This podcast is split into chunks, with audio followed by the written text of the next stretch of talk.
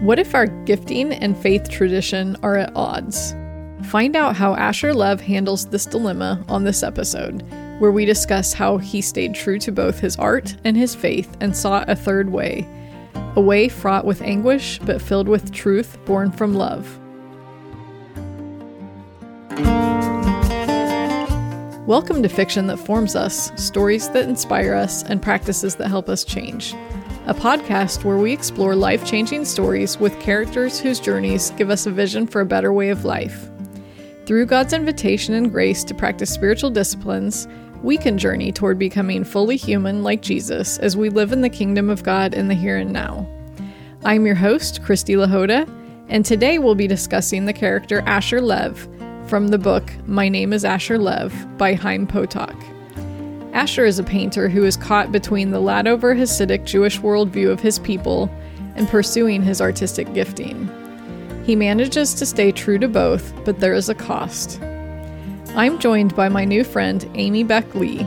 She is a member artist of the Anselm Society Arts Guild, a founding member of the Cultivating Project, and a contributing writer at the Rabbit Room, Amy is one of the most insightful people with whom I've crossed paths.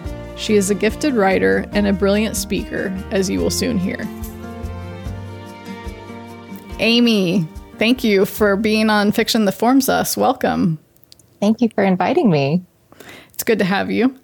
It's good to be here. I guess we can talk about how we met. I went to Hutchmoot 2019, which the Rabbit Room puts on in Franklin, Tennessee and that's where we met. Mm-hmm. And I'm not sure if someone introduced us or how we ended up talking, but you were very friendly and I was very grateful. Oh, it's very kind. I, I think I felt kind of out of my element too because it was my first Hutchmoot. I think we just ended up sitting next to each other in the sanctuary at some point. It was my um, first Hutchmoot too. Have you been back since? I went uh, last year. Okay, yes, the one, yeah. the only one that they've had since because of COVID yes. um, right. in person. Mm-hmm. Very cool. And you have a new book coming out soon. I do. Um, it's, it's supposed to come out around October of this year from B&H Publishing, and the title will be This Homeward Ache. That's amazing. Can you tell us a little bit about what it's about? Yeah, it's about the easiest way might be to explain um, the inconsolable longing that C.S. Lewis often wrote about, that a lot of people have written about, but the inconsolable longing that we sometimes feel as we're getting glimpses of the wholeness um, that is to come, the new creation, and how we can use, not use that longing, but live into that longing and help it, have it help us live fuller lives, basically. Well, that's beautiful. I think um, one thing that I tend to struggle with is just the brokenness of the world. And I have a feeling that what you wrote about is going to come into play here as we talk about the novel we're going to talk about. Yeah, there are some intersecting themes. Very cool. Well, I can't wait to read it. And if you are unfamiliar with Amy and her work, she is a phenomenal writer and speaker. And you should go look that up when it comes out. Thank you. You're welcome. Okay, so before we get into this podcast novel and character, can you tell us a little bit about your history with books and your favorite genre? Yeah, I would be glad to. Um, my background with books, I mean, is probably the same as for many people who ended up loving to read. I just started early, was given a lot of freedom in terms of books to choose. I guess something that helped was that my parents uh, always encouraged me to read. And even though we were on a poor graduate student's budget for a lot of my childhood, and then, you know, uh, we had to restrict our budget in other areas. I remember being given a lot of freedom when the Scholastic book orders came home. And so um, I got to pick out the titles that sounded interesting. And so that kind of was my journey through childhood, usually with a book in hand. Um, and then as I grew, I think I loved thinking about them on deeper levels. And eventually that led to um, studying literature in college and grad school. Oh, wow. um, as for favorite genre, um, I don't, I've been thinking about this, but I don't think I have one. I've just been so surprised by books from different genres and whether they're fiction or nonfiction, when they're well written and the story is well told. I just I've, I think I've now come to accept that it's possible to be surprised from any angle. So I guess I either have a lot or just have been able to decide on a favorite genre. That's awesome. Yeah. Wow. Very cool. Okay. Well, can you tell us what book we're going to be talking about and the character that we're focusing on? Sure. We're going to be talking about My Name is Asher Lev today by um, Chaim Potok. And it is one of two books with this uh, central character, Asher Lev, who is an artist. And this is the first novel. This is the, the, first, yes. Okay. Mm-hmm. All right. Well, can you take us through a, a brief synopsis of the story? Yes, I'm going to try to keep this as brief as possible. Um, it's okay. It's, a, there's a lot in this in this novel, yeah. isn't there? I mean, sometimes yes. it seems like there isn't, but but mm-hmm. there is. Yes, and I think part of the reason why I keep wanting to add more detail to the synopsis is that there's so much in this book that is nuanced, yes. and it's the experience of walking with the character that is the meat of the book, mm-hmm. the actual experience of the book. So, just to start off on that note, one thing that I noticed this time around as I was reading it that I want to point out that the author does is uh, he keeps doing these little repetitions of things, details or things that occur in the plot that are like bar lines to me, like from a piece of music, hmm. the bar lines that are on either end of a measure. And I think to me, those little things, as you keep revisiting them, those are the things by which you keep time and you notice what has gone on in between them. Like, um, we'll mention this in a second, but like the dreams that Asher has of his mythic ancestor. But then there are also, I think, repetitive themes that grow, like musical themes, so that every time you see that particular theme cropping up again, something has been added to it and there's some revelation or meaning that unfolds as the story goes. Hmm. So I just wanted to mention that from the get go because I've been really impacted by it this time around. But to begin with, Asher, um, my name is Asher Lev, starts with, it actually starts with the voice of the artist himself, the main character himself. He's introducing himself. And this is something that I forget as I start to go through the novel, but he is putting up a defense for a piece of artwork that he's done for the reputation that he has now. And he says that so quickly. Um, I think it just passes out of your memory very quickly, but he, that's how he starts by introducing himself. And, and then he introduces the family that he comes from. And it, this is so key to the plot because both of those threads are going to be what intersect with each other, what conflict with each other as the plot progresses.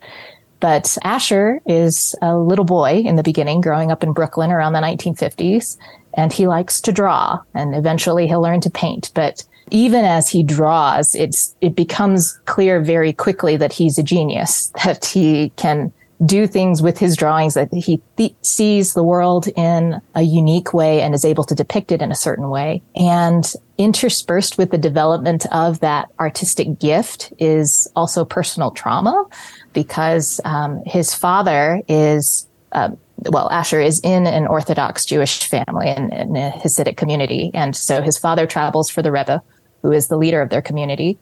And then as he's doing that, at some point, his mother's brother, who is kind of going about the same work, he dies in a car accident and his mother has a breakdown, which really heavily uh, affects Asher. And then his mother, as she recovers from the breakdown, she finds purpose in finishing her brother's work and assisting his father, Asher's father, in establishing uh, yeshivas or, or Jewish Torah schools throughout Europe, especially with refugees from Russia. And then one of the threads that you start to see is that after his mother loses her brother, she is both by turns enraged and paralyzed by her fear that somebody that she loves is going to die when she's not looking or when she's not there with them. And she's constantly waiting, you know, to hear if they, to see if they've returned home safely, to see if they've, you know, reached their trip destination safely.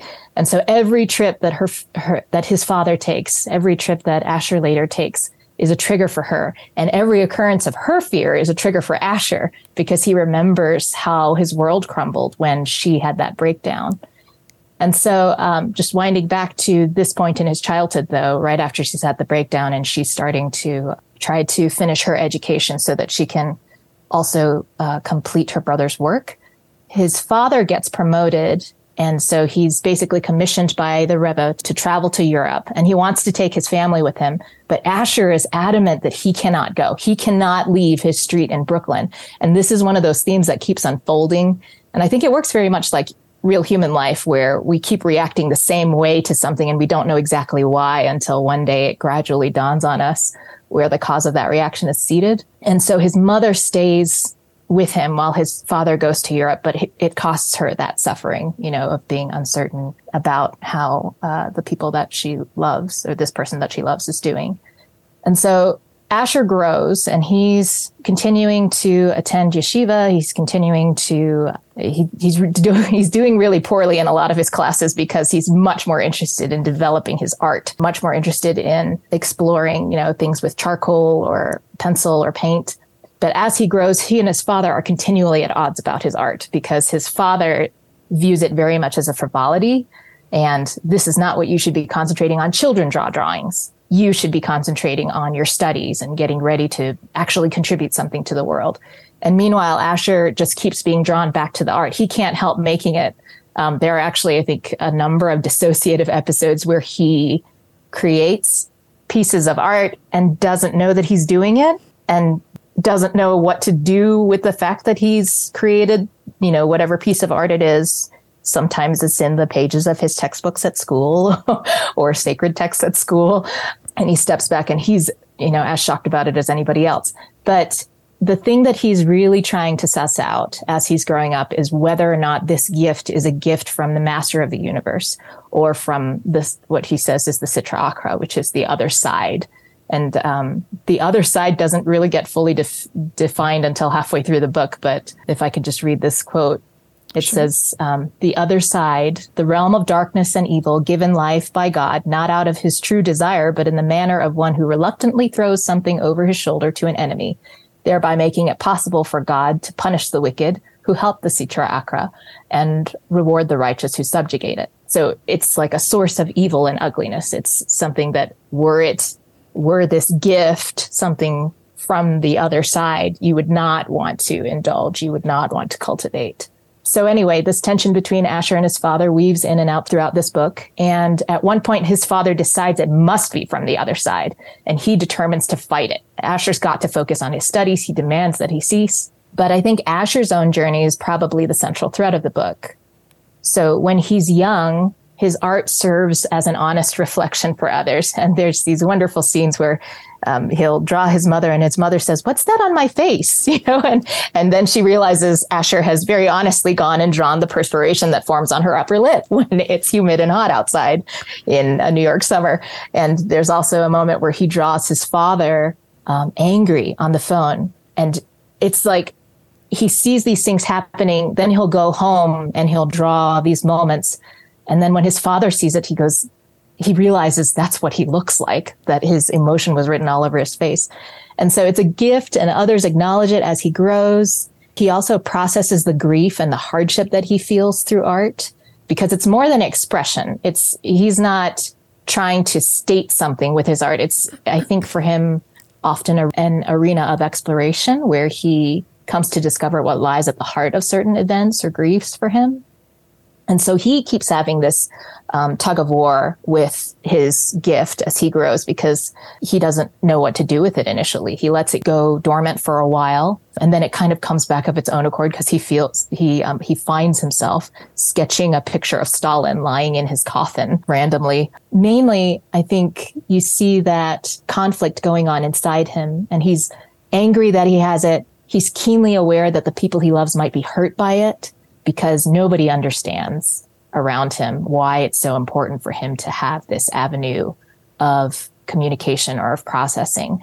And the people around him are aware of it too. He keeps being warned that it will be exceedingly difficult to enter the world of being an actual artist as a Jew who wishes to hold on to his faith because he's not willing to give up that connection to his people either. Meanwhile, so I've talked about the tension between him and his father. His mother is really caught between these two differing viewpoints. Yeah. And at the request and the arrangement of the Rebbe, Asher ends up apprenticing under a famous artist and he grows under his tutelage. And um, some of the training involves things that he balks at at, at first, like painting nudes and looking at paintings of crucifixions. But his mentor makes him do those things. And he, in his own way, Asher in his own way, comes to understand that his mentor is telling him he needs to know the tradition of the art that he wants to practice. Mm-hmm. So he learns that and he starts to excel at that too. And then he becomes known as the Brooklyn prodigy or an artist in his own right. And this whole time, he continues to be an observant Jew. So then, towards the end of the book, his father returns from Europe, and his mother, in the meantime, has gone to live with him there while Asher's being mentored. And they try, I think for his mother's sake, they try to have a conversation about his art and why it matters to Asher. And they fail because their fundamental attitude regarding what is a meaningful contribution to the world are so different that his father he just he sees himself losing his father as he's talking about you know technical things about art and he um, really so tried Asher, didn't he he tried he for several really days tried. to explain yes. yes and i think that really takes a lot out of him yeah and so at the end of it he decides he asks his, his parents if he can go to europe and I feel like that's a huge turning point because all the all the while he's been talking about needing to be near his street and right. needing to figure things out. But here he's you know at the end of his rope, he's finally going to Europe. His father is enthusiastic about it. Um, and so he goes to Europe. And while he's there, he tours the works of the masters like um, Michelangelo's Pieta and David. And they impact him so much that he can't draw them at first, which is what he's, you know, he's done all this time and what he's supposed to do. May I read this one quote from that section? Sure. Because it, I feel like it's so important to his development, but he, he talks about viewing the Pieta and then he says, I was an observant Jew, yet that block of stone moved through me like a cry, like the call of seagulls over morning surf, like, like the echoing blasts of the shofar sounded by the Rebbe. I do not mean to blaspheme. My frames of reference have been formed by the life I have lived. I do not know how a devout Christian reacts to that Pieta. I was only able to relate it to elements in my own lived past. When I came back out into the brightness of that crowded square, I was astonished to discover that my eyes were wet. Hmm. So, yeah, I feel like that gives voice to so much of the nuance and the things that he's trying to balance and straddle as he's growing. Anyway, he eventually decides to stay in Paris for a year or two, and then he finds himself standing in a room in front of a bunch of blank white canvases. And that's where he finally faces the truth about who he is. And there's a wonderful quote about how he had painted his visible street and until there was nothing left of it for him to put on cam- canvas. And now he's going to have to paint the street that cannot be seen. So he's going to have to face who he is, the ancestors that he comes from, the trauma of his own life. And what he ends up beholding most clearly is the anguish of his mother. And there have been dichotomies all along in the book. He sees how she both held and was torn by the dichotomy of her husband and her son. And then he knows the painting that, to follow the reasoning and the line of this book, is asking to be born. So he paints a painting which has subtle symbolism at first of his mother waiting at the window with telephone poles kind of in, I don't remember if they're in the background or foreground or in the reflection, but they're they're there and they're gesturing to her suffering. But he looks at that painting and he says, This is incomplete. And he feels that its incompleteness is deceitful. Hmm. And so then he paints another painting for her. And I don't know if we want to go into the details of that painting, but basically he paints this painting that is the culmination of everything that he has lived up until that point, and then he has to deal with the fallout. Yeah. And it's not a and I think one of the things that troubled me about the book the first time I read it and something that actually comforts me now is that it's not a clean pat answer with a clean resolution at the end of this book. But anyway, there's hmm. my synopsis. That's a really good point because the ending disturbed me the first time I read through it because I, I was wanting more. mm-hmm. Uh, but then when I would think about how it ended, I thought, could it have really ended any other way? Yeah. I mean, you know, he's trying to give birth on canvas to all the pain or get out mm-hmm. the pain that he has suffered all his life, right? Mm-hmm. And I don't know. I mean, he says that he didn't know another way to do it.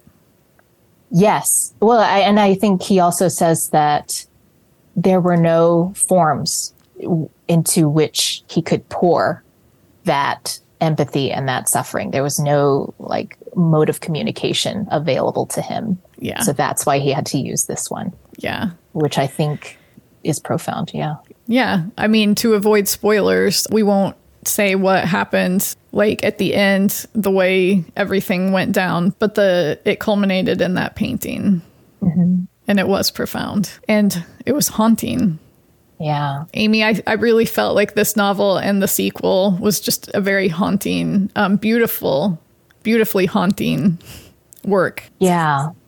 I'm grateful that both of them exist. I'm actually looking forward to doing a rereading of the sequel soon too. But every time I read, and I, I say that like I've read them a ton of times. This was actually my second time around. Um, and I read both books a few years ago, but there's a depth to what Potok is willing to wrestle with and depict in the simplest of words. He doesn't use a lot of, there's, there's not a lot of variation in his adjectives or nouns in his descriptions. And so much of the environment the way that asher is describing the weather or you know how it feels out on the street there's so much repetition and the words themselves are simple hmm. but he uses them as building blocks to express the repetition of trauma and of growth and yeah of really of wrestling with these difficult things that we all i think have some measure of in our own lives. And i i feel like i always come away having been given permission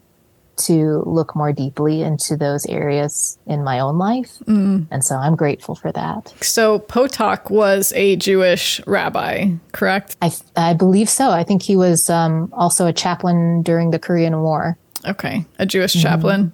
yeah It's interesting to me that he does seem to be processing the unknowns of his faith in this book, wouldn't you say? I mean, I haven't I haven't read anything about you know his thoughts on what he wrote, um, but I just wondered as I was reading through it if if that's if it was him processing through you know just the hard mysteries. Yeah I don't know. It's a question. Yeah, I I don't know that much about his life myself, but the little bit that I have read, I think he talks about having served as a chaplain in the war and how that completely just blew up everything that he, uh, I guess, had held in a more cohesive manner in terms of a worldview before that point in his life. So I don't know that it was. I don't. I wouldn't say that it went to pieces afterward the way that he looked at the world, but I think a lot of the again nuance and the compassion and the the depth that we see in this story and a lot of his successive stories is reflective of that. That period in his life the things that he's experienced war is just a continuing theme i feel like and suffering and personal trauma. And um, i've always been curious myself how his community his family his friends received the writing of this book, you know, almost like Asher's impact on his family. And as far as I could gather, I haven't been able to find too much on that either.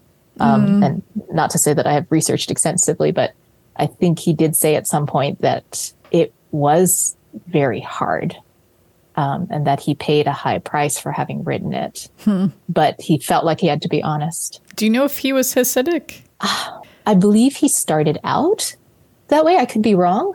I don't know like what the trajectory of his journey was at all, but I know that Asher Lev is supposed to be semi or was semi autobiographical. Okay. And so Wow. the theme that I see of Asher wanting to maintain that connection to his community and to still be faithful to the um, the faith that he holds, I feel like that must be a key piece of Potok's own life. But again, I'm not an expert, and so I don't know how to. Yeah. well, if you're curious, friends, look it up because Yes, please.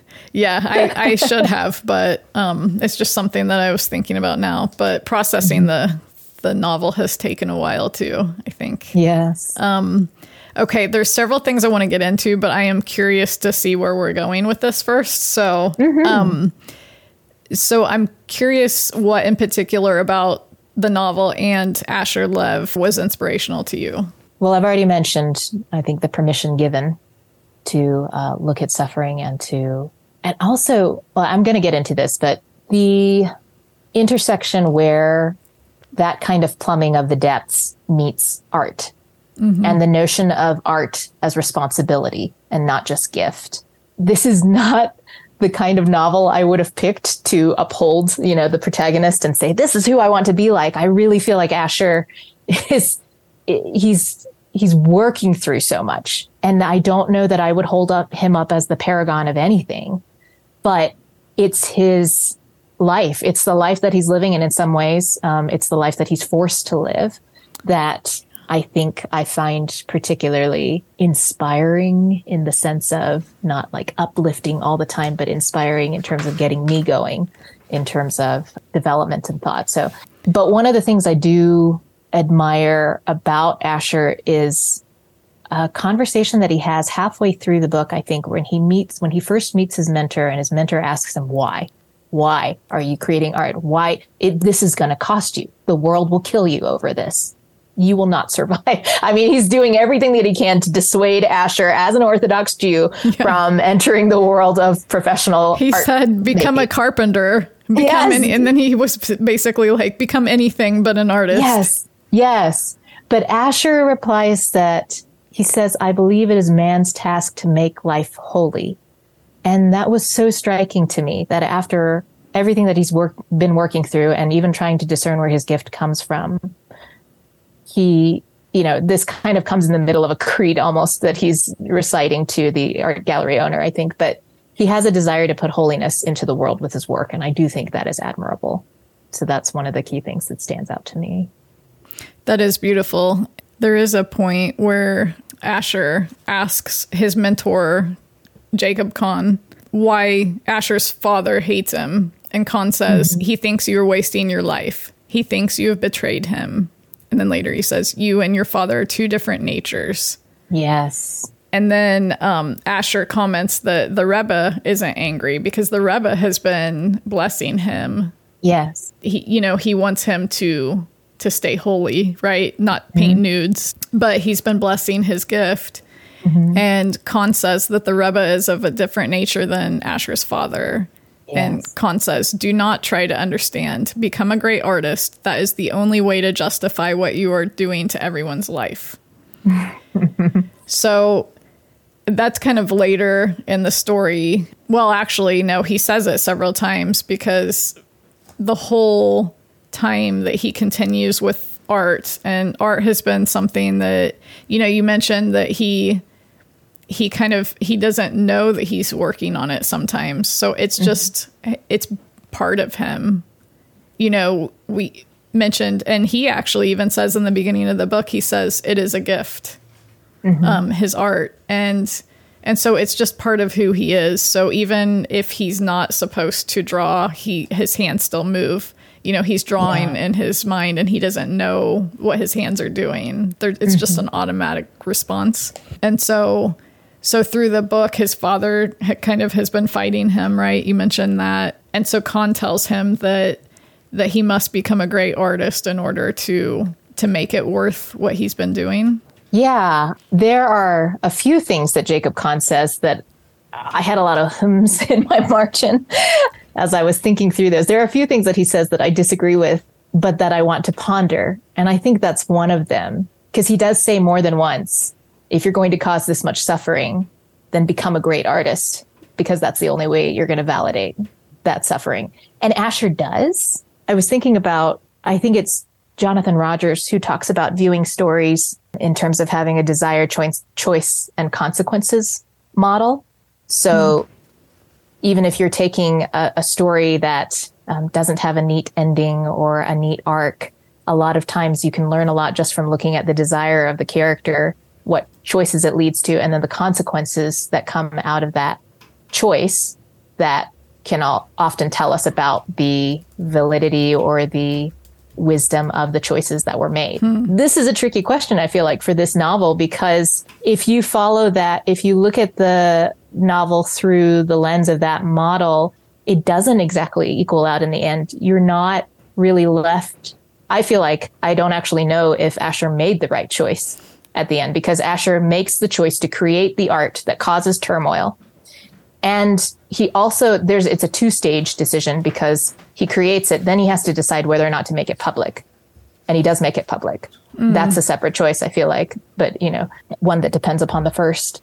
And even there, you're not given any certainty as to whether or not that was the right choice. And especially if you look at the consequences and the fallout that happens, it might be very tempting to say, well, that was the worst choice of his life, but that's not given either. So I'm not sure that what Jacob Kahn says about becoming a great artist does equal out the suffering that you might cause. I think Asher is far more conscious of that towards the end, that he may need to use all the other faculties and powers of his life to balance out this suffering that he almost has had to cause anyway. So hmm.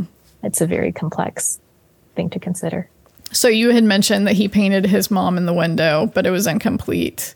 Mm-hmm. And he said he said that no one would have known, and mm-hmm. that maybe Kahn and a few others um, would have sensed its incompleteness, but but Asher would have known. Mm-hmm. And, and even they would have said that it was still a good painting. Right, right. Yeah.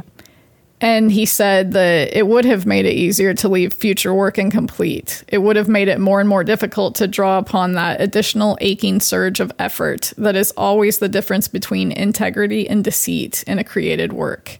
So, because Kahn had said that if he's deceitful with his art, if he doesn't paint what is within him, then he would have known and it would have impacted his future work mm-hmm. as an artist. Yeah. Well, so can we talk a little bit about the community and the art and how his Hasidic community they have artists, but they paint calendars and mm-hmm. things that Asher says is not art. Mm-hmm. So it seems that his community has, I mean, they have lawyers, they have the whole gamut of people in in you know many different professions and mm-hmm and yet a fine artist seems like it's a big no-no. Yeah, I would say that I would venture to say there are parallels between that community and some of the Christian communities I've grown up in or encountered.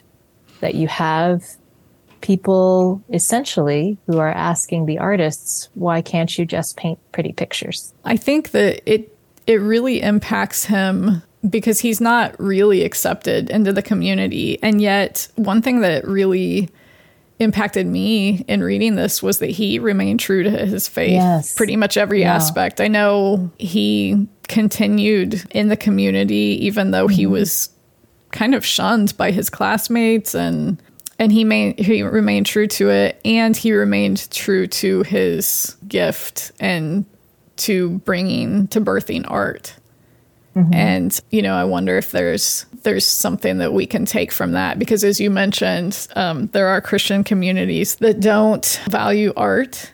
And I even had a woman recently tell me that I forget if it was if she was talking about in the summer or what, but she had mentioned that she wouldn't let her son play video games or read fiction, I guess only nonfiction. And part of me died when she said I wouldn't let him read fiction because I feel oh, like yeah. so much is mm-hmm. there's just so much to be gained from reading yes. fiction. Um, your mm-hmm. imagination expands, and it just I don't know. My fiction informs my faith, and I guess that's why I have this podcast. Yeah, you know, it helps to inform my faith. It's not the only thing, yes. but I'm curious about how we can kind of remain true to to art and how did how do you think Asher stuck with his art despite his community you know, really not supporting him at all and even his dad. His mom supported him, but she she was toeing that line of mm-hmm. balance.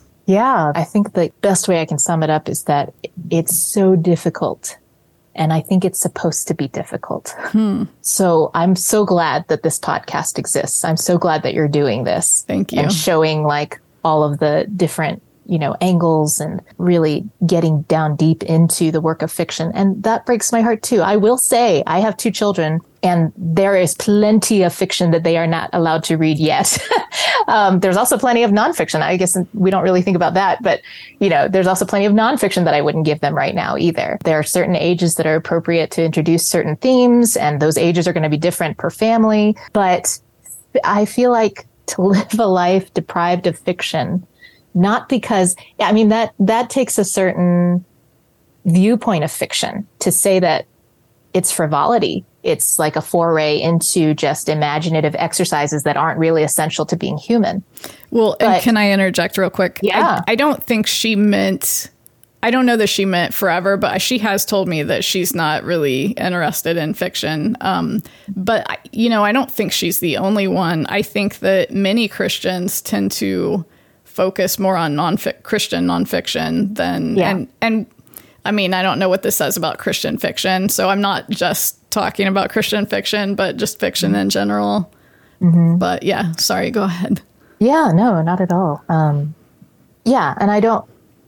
So I'm not saying that that's unreasonable at all. I'm, I think there's a sorrow in encountering that viewpoint because of what fiction can do, which I feel like one of the most salient, beneficial giftings of fiction is that it increases the capacity of our souls to be able to understand stories outside of ourselves. There are a lot of things in fiction that you will not find in nonfiction.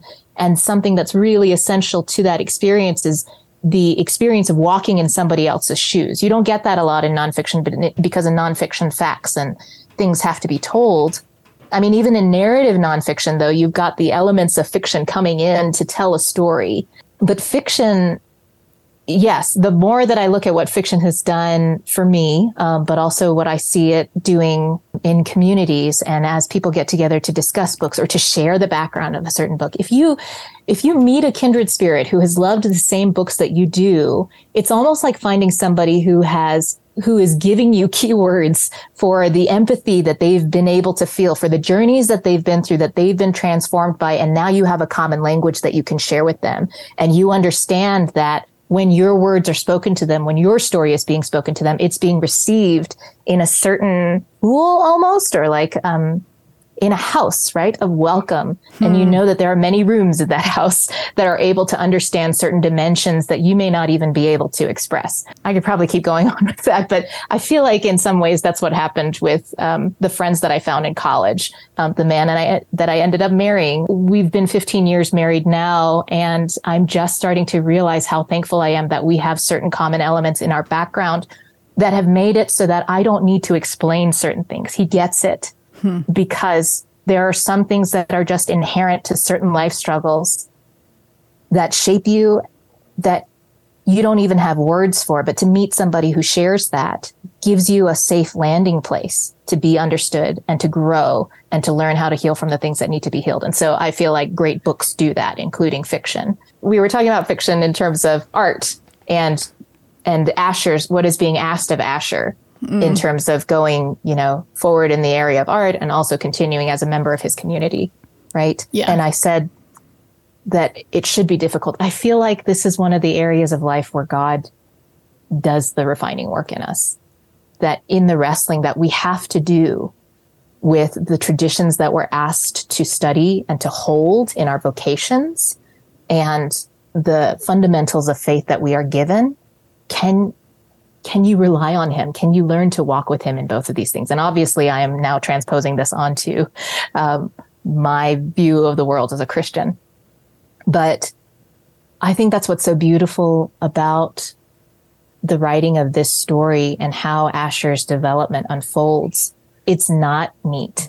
There are many times where when he thinks this gift must be something from the other side. Mm-hmm. This is not something I should indulge. You know, this is something that I should bury. And then there are times when he just almost, you know, he just doggedly bulldozes ahead with it because it's like he can't help discovering what the paints can do, discovering how to, you know, depict lines in a certain way. And uh, I think one thing we haven't mentioned yet is when he gets to the end of this book, he says, Asher Lev, Hasid, Asher Lev, painter. And he looks at his right hand and he says, There was power in that hand power to create and destroy, power to bring pleasure and pain, power to amuse and horrify.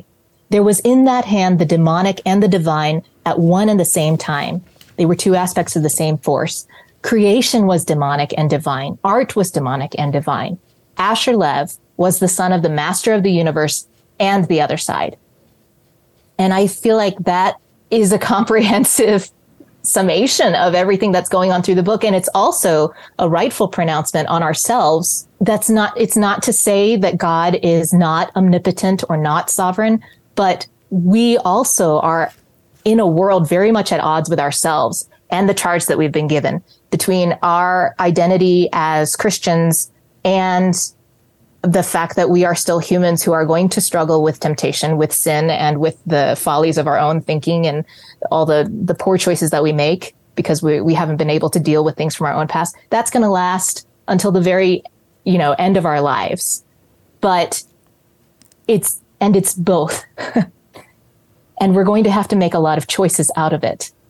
And that part where Asher realizes that he is both, he has, you know, he has this imagining where this ancestor that he's been dreaming about this whole book comes to him and says, paint the anguish of the world. Let the hmm. people see the pain. Let people see the pain.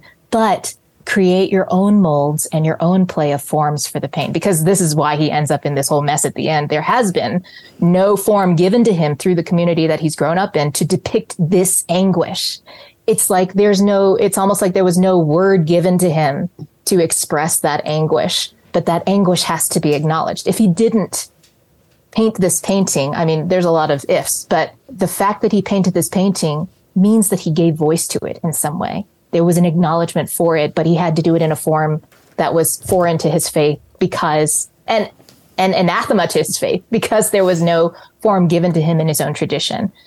And that actually makes me think of a poem by Anne Porter where she's talking about a transcendent moment, but she talks about the need for an altogether different language for us to voice things. And I think there are some things beyond the realm of what we have been given in the easy traditions of our communities that we need an altogether different language for. Hmm. And that is going to require extreme bravery and oftentimes extreme sacrifice on the part of the people who are called to depict it or write about it or embrace it in some way to find that altogether different language, to establish it and to be able to use that to contribute to our understanding of what it means to be human, but also what it means to be a, a person of faith um, and also what it means to um, live a full life without living in denial of the threads that we're being given to live. All I have to say is, wow, you had said that suffering is is part of it. How can we be true to what we are being called to do, even though it's painful and it takes risk and vulnerability and suffering, and that it's just part of it? I think that's a, a major part of it right there, what you just said. Um, the acknowledgement that it's going to involve hardship. That I think we have this dream sometimes of people being successful in their fields. I don't know why it, I, it probably stands out to me more because of the communities that I'm in.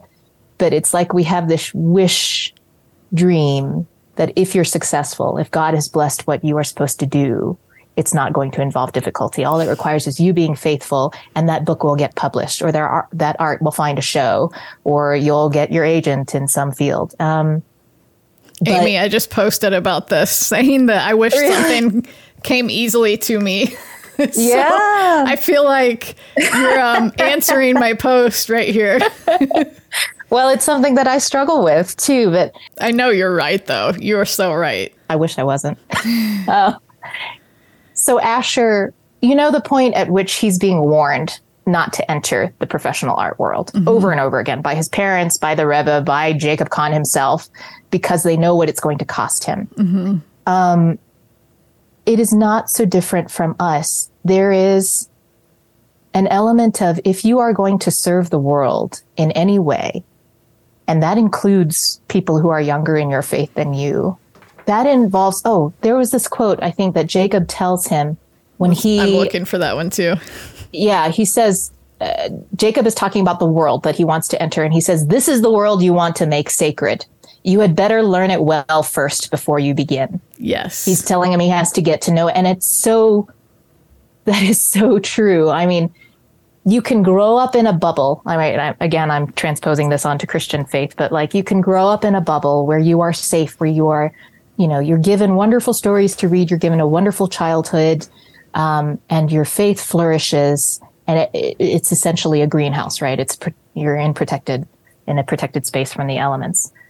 But once you are dealing with a world of brokenness, which is what we live in, and you're dealing with all the different fragments and shards of how that brokenness manifests itself, I think there is a certain amount of us being asked to enter into the brokenness that often impose itself upon us before we're even aware, but also knowingly entering into the acknowledgement of it um, and the engagement often with people who are broken. I mean, and, and realizing also that, of course, we're broken too as we do that. But I feel like that is a path we are asked to follow right behind the footsteps of our Savior, who became human for our sakes, who entered into the world. And no, he did not become like the world, but he was definitely in it. Mm-hmm. And they got to crucify him. You know, we crucified him. And if we're going to follow him down that path, I feel like much of what we're asked to do, especially in our vocations, and vocations can change, but much of what we're asked to do is to be that vulnerable. And if we're taking up our vocations responsibly, right, as charges that are given to us from the Lord, and I love this that there are se- there are several points actually throughout this book where different characters acknowledge it may not be a gift that's specifically from the master of the universe or specifically from the other side. It may be that we're given these gifts, but it's what we do with them yes. that makes them property of the master of the universe or not. And I think that's something that Asher is trying to figure out as he goes on. How do you use this gift to make the world holy? How do you steward this? And I feel like for our own vocations, a lot of times we, we too are asked to go deep into the tradition of our vocation. If you want to be a good writer, you cannot just sit and read all the Christian living books on the shelves at Barnes and Noble or at your local bookstore and expect to be a good writer out of that. You have to know the tradition from which your language comes from. Mm-hmm. You have to know the language, the stories, the idioms, the phrases that have been bandied about, but also, you know, come to nestle in our corpus so that you understand how to give voice to certain things so that you know what threads to tug on that will resonate with other people. And then you do the work of your vocation and you hammer out a refined, and I don't mean refined like elegant, I mean refined like something that you have actually had to hammer away at, a refined offering of love. And you open yourself to the world and you give what you have, even though you're doing what Tolkien said is essentially exposing your heart to be shot at. And I think that's one of the um, most encouraging things that I've learned from the writers that I respect, that they are very aware when you are going about your work in the best way that you can and you're delving into the into the tradition and you are also making something in an offering to people and then offering that in public you are opening yourself to be shot at. And i i have a quote from tish harrison warren from uncommon ground where she says writing she's talking about writing writing always involves always involves risk. We in our work will receive criticism and critique, which is a good, albeit painful and essential part of getting at the truth and also of becoming a better writer. But she also says, but in this moment in history, to state anything at all can unleash not just needed response, but vitriol that is unreasonable and ad hominem and at times massive and viral. To write lovingly will inevitably entail, with its many joys, some wounds and some suffering. If writing to, is to be an act of love, we will have to extend tolerance and charity to our critics, even those who attack us unfairly. And we're going to be criticized in stereo, but we hone our craft. We learn in time and in community through patient silence, listening, and prayer uh, to name the world truthfully, to herald our message clearly and humbly. So mm. I feel like that's all part of the commission of whatever you're doing, really. Mm-hmm that has been a huge learning curve for me in the past five to seven years because I've had the privilege of getting to know artists from different spheres in Christian communities. I think initially, like 10 years ago, 10, 15 years ago, I too would have said, why don't we just create, create pretty pictures? Why don't we just take the cream of the crop and leave out all the rated R stuff and, you know, just make the world a better place in the way that we can? But I did not realize that something that the artist is called to do is to be honest about the world. If you're going to be truthful about the hope that we hold, you have to be truthful about the brokenness that we, hmm. we bear.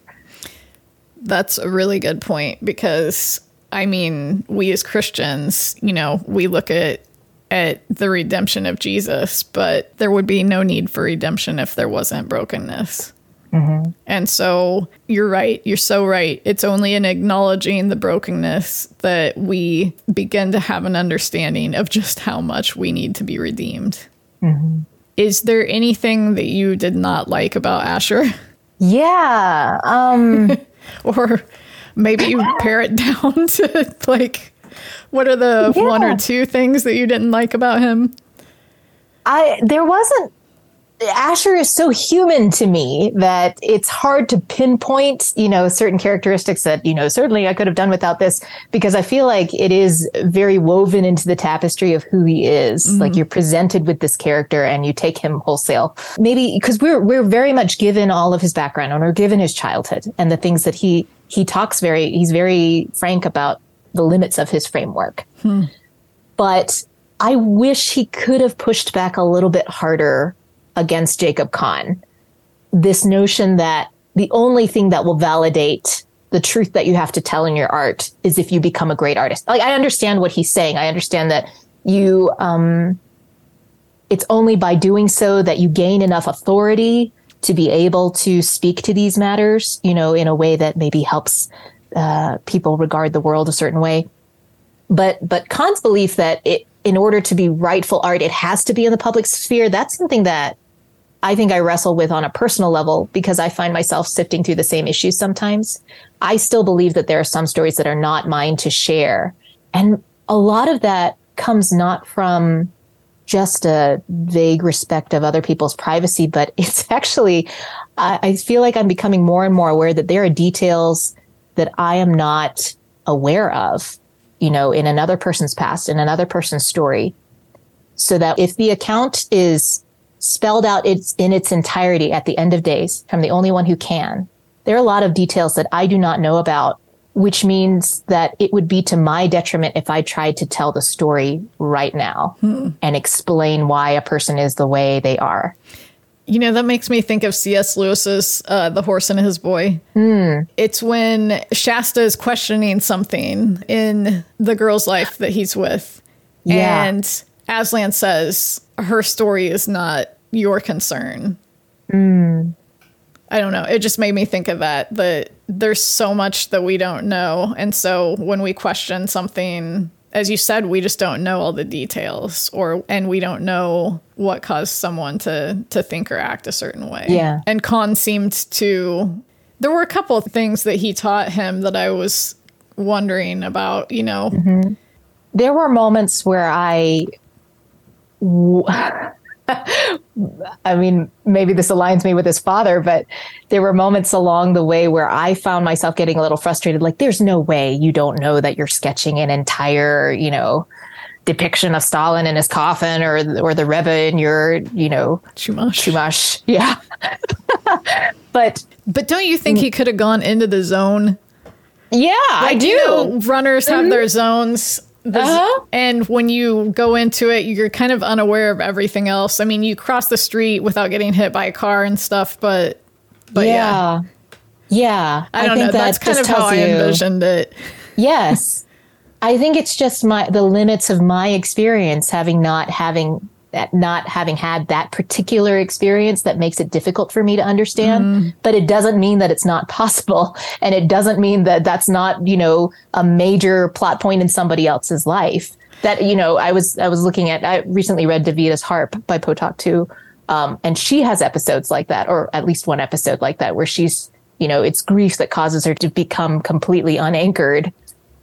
And she does things that she isn't aware of having made a conscious choice to do. But yeah, I think those are maybe some of those moments that I was less able to relate to, but it's a good reminder for me of the humility, I guess.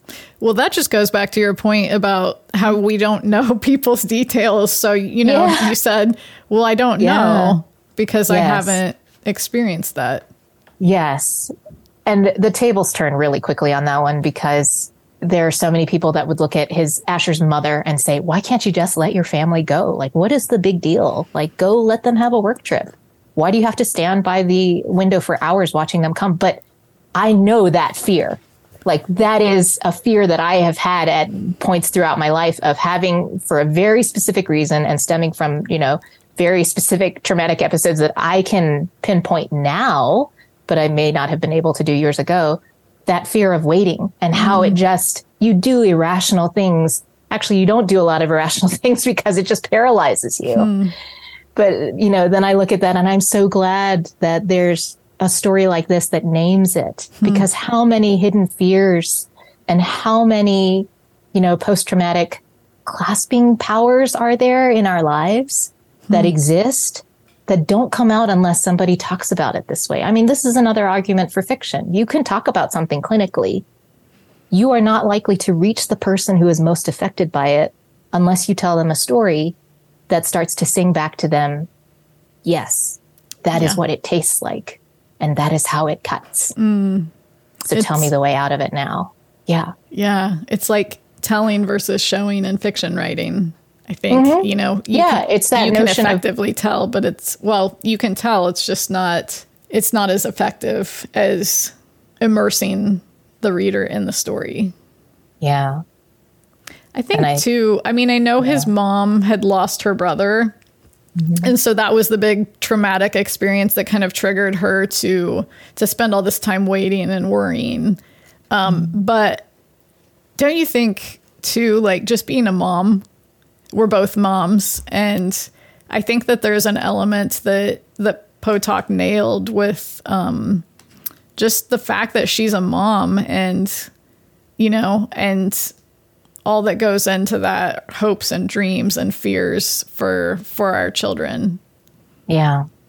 I mean, even that doesn't get acknowledged, I think, nearly as much as it you wish it could be sometimes. no we're supposed to be strong i guess Yeah. i feel like i've become weaker as i've become a mom like in my emotional you know my emotional um i don't know not weaker i mean it feels like it i experience it as that but i know that it's it's not it's just um a tenderness I love that. Yeah, I think you're absolutely right.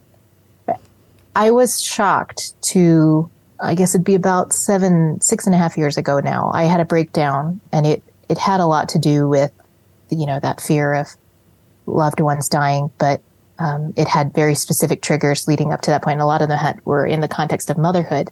It was around that time that I don't remember how I found out, but I found out from some Red Cross volunteer that in the next district over, the number one cause for 911 calls was mothers having panic attacks.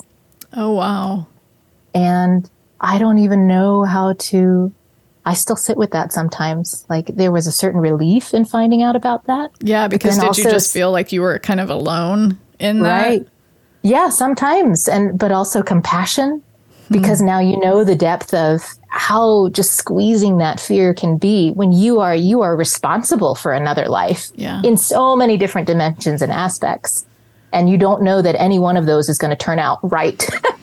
and you know you need the help of God in it, but there are so many little decisions from day to day. I mean, the one that flattens me every time is do we go to the doctor? Mm. Like once we're at the doctor, I'm fine. If the crisis is big enough, I'm fine. You know, if it's mm. an apparent emergency, but that sitting right on the line where it is your call and you could get this wrong, man, that is, it is such a difficult decision.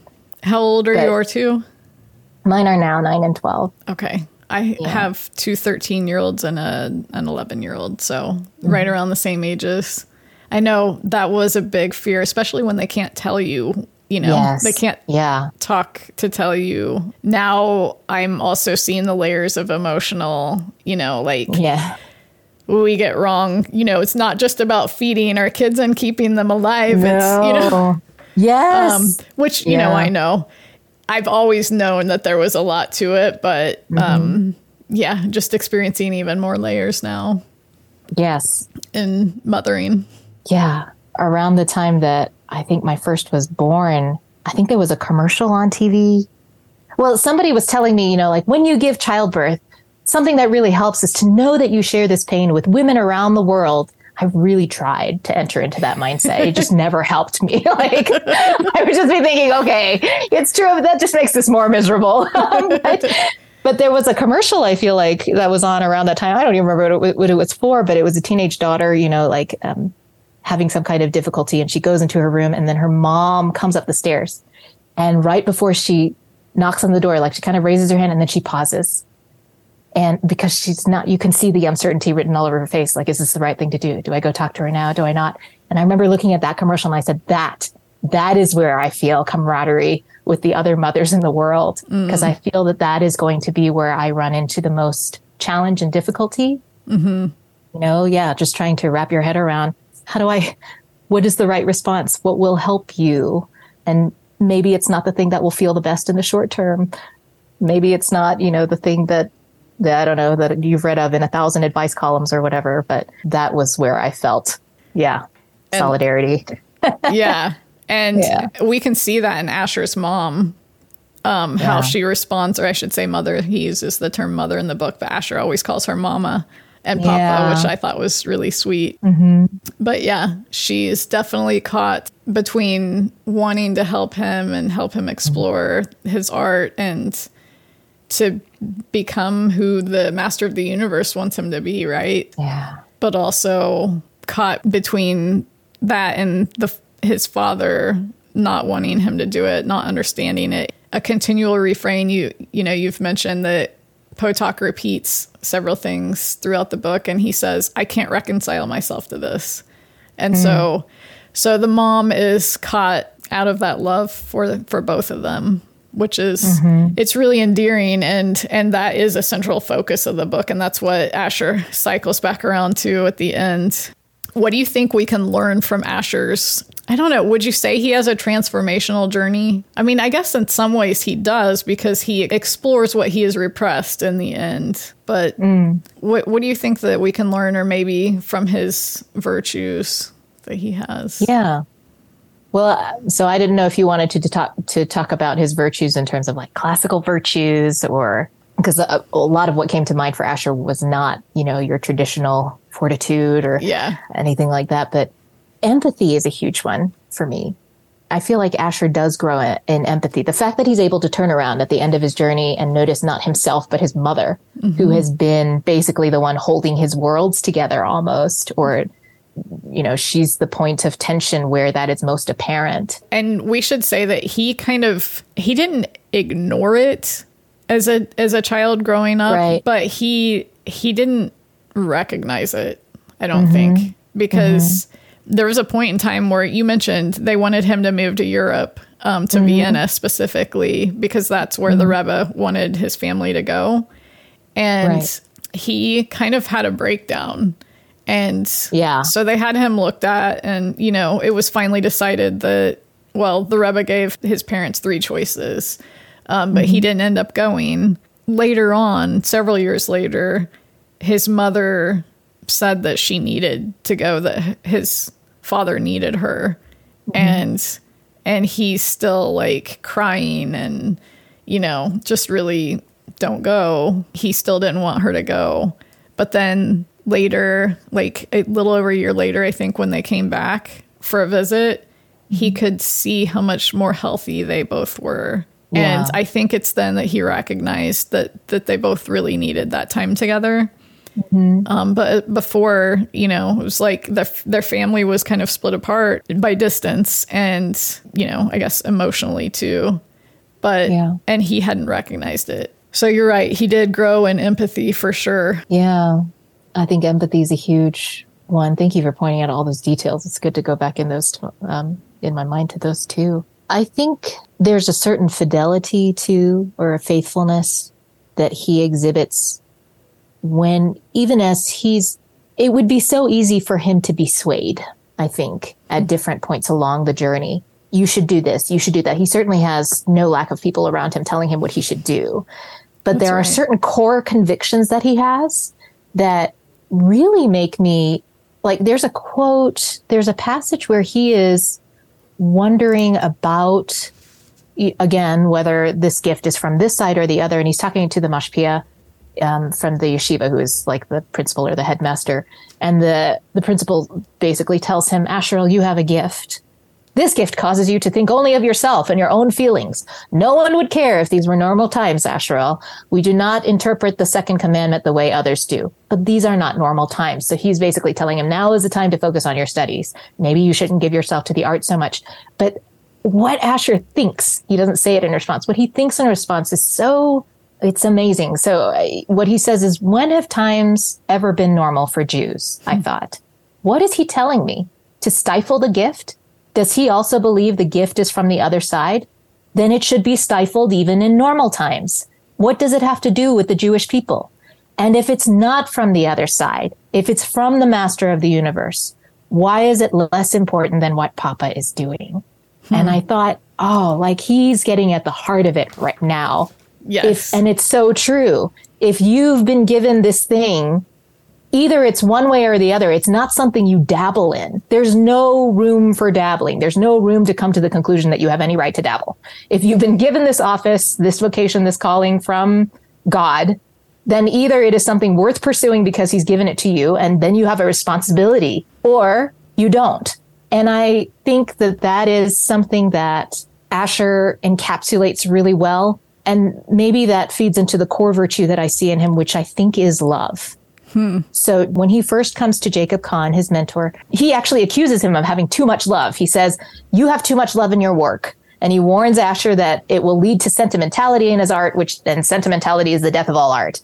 But I think what happens in the end is that Asher creates that painting that gets him in so much trouble, not out of a restraint of love, but letting himself crack open with it hmm. and almost letting, you know, the pieces lie where they fall. Like he, bless him, that, that last chapter is full of his dread of how things are going to come about because of what he's chosen to do. But I don't think it's a lack of love that he exhibits in the end. I think it is an expression of it that he's chosen to hold, come what may maybe that's too simplistic an answer again. No, that was really beautifully stated. I definitely think you're right that he did that out of love. And I was sad that there was no growth from it from those closest to him because he was expressing something that was very true. And mm-hmm. if only it had been acknowledged. Mm-hmm. And I don't think I can go into it anymore without giving giving away kind of the ending, but that's really beautiful. There was a quote that he had said about his father that reminded me um, when you were talking about fidelity and his his work. He says, "My world of aesthetics was as bewildering to him as his insatiable need for travel was to me." Mm.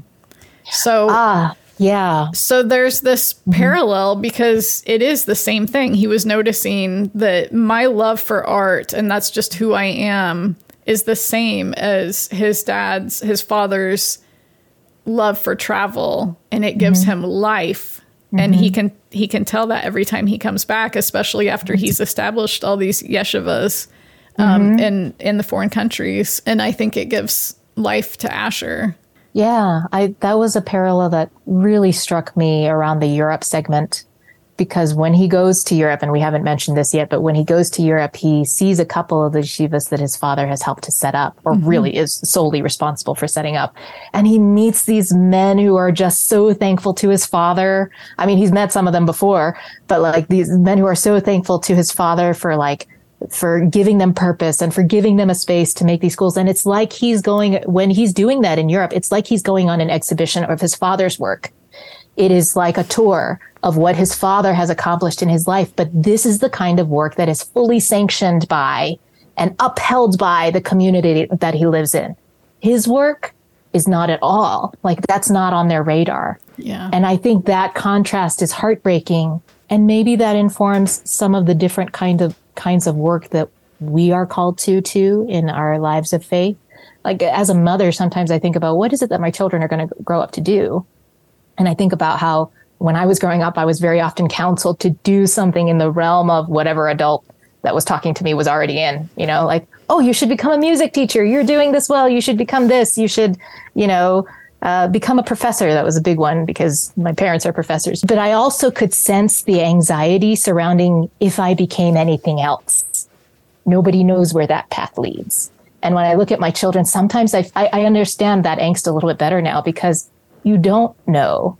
Like, if my daughter really does want to become a biologist or a scientist in some, like, I don't know where that path will lead for you. I don't know how much pushback you will get in this particular field or in this particular niche of research. And that helps me to understand a little bit more of what Asher's parents are going through, mm. you know, but also to hold loosely, like, well, there is something this book is saying that I need to be reminded of constantly, which is how does God commission us? Can I listen for that? Can I trust him to do the guiding on the way?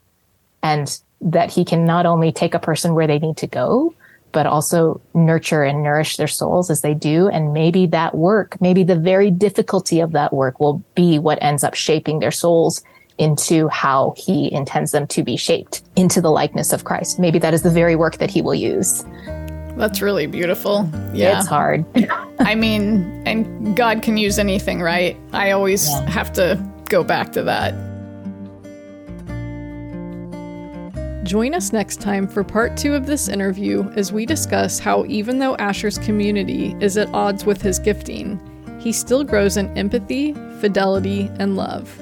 We too can engage with these virtues as spiritual practices at the intersection of our faith and craft to become more like Christ. You can find a link to Amy's website and articles on this episode's page on our website. We hope you've enjoyed this episode of Fiction That Forms Us.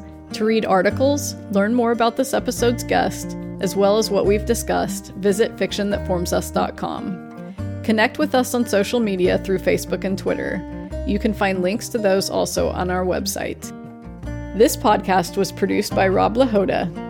Our theme music is All Flame from the Carolyn Arends album Recognition. Learn more at carolynarends.com. May God grace us with more of His presence as we learn to fully live in the kingdom of God by aligning our will with God's will. Until next time, Omnia Corda Inflammate. Set every heart on fire.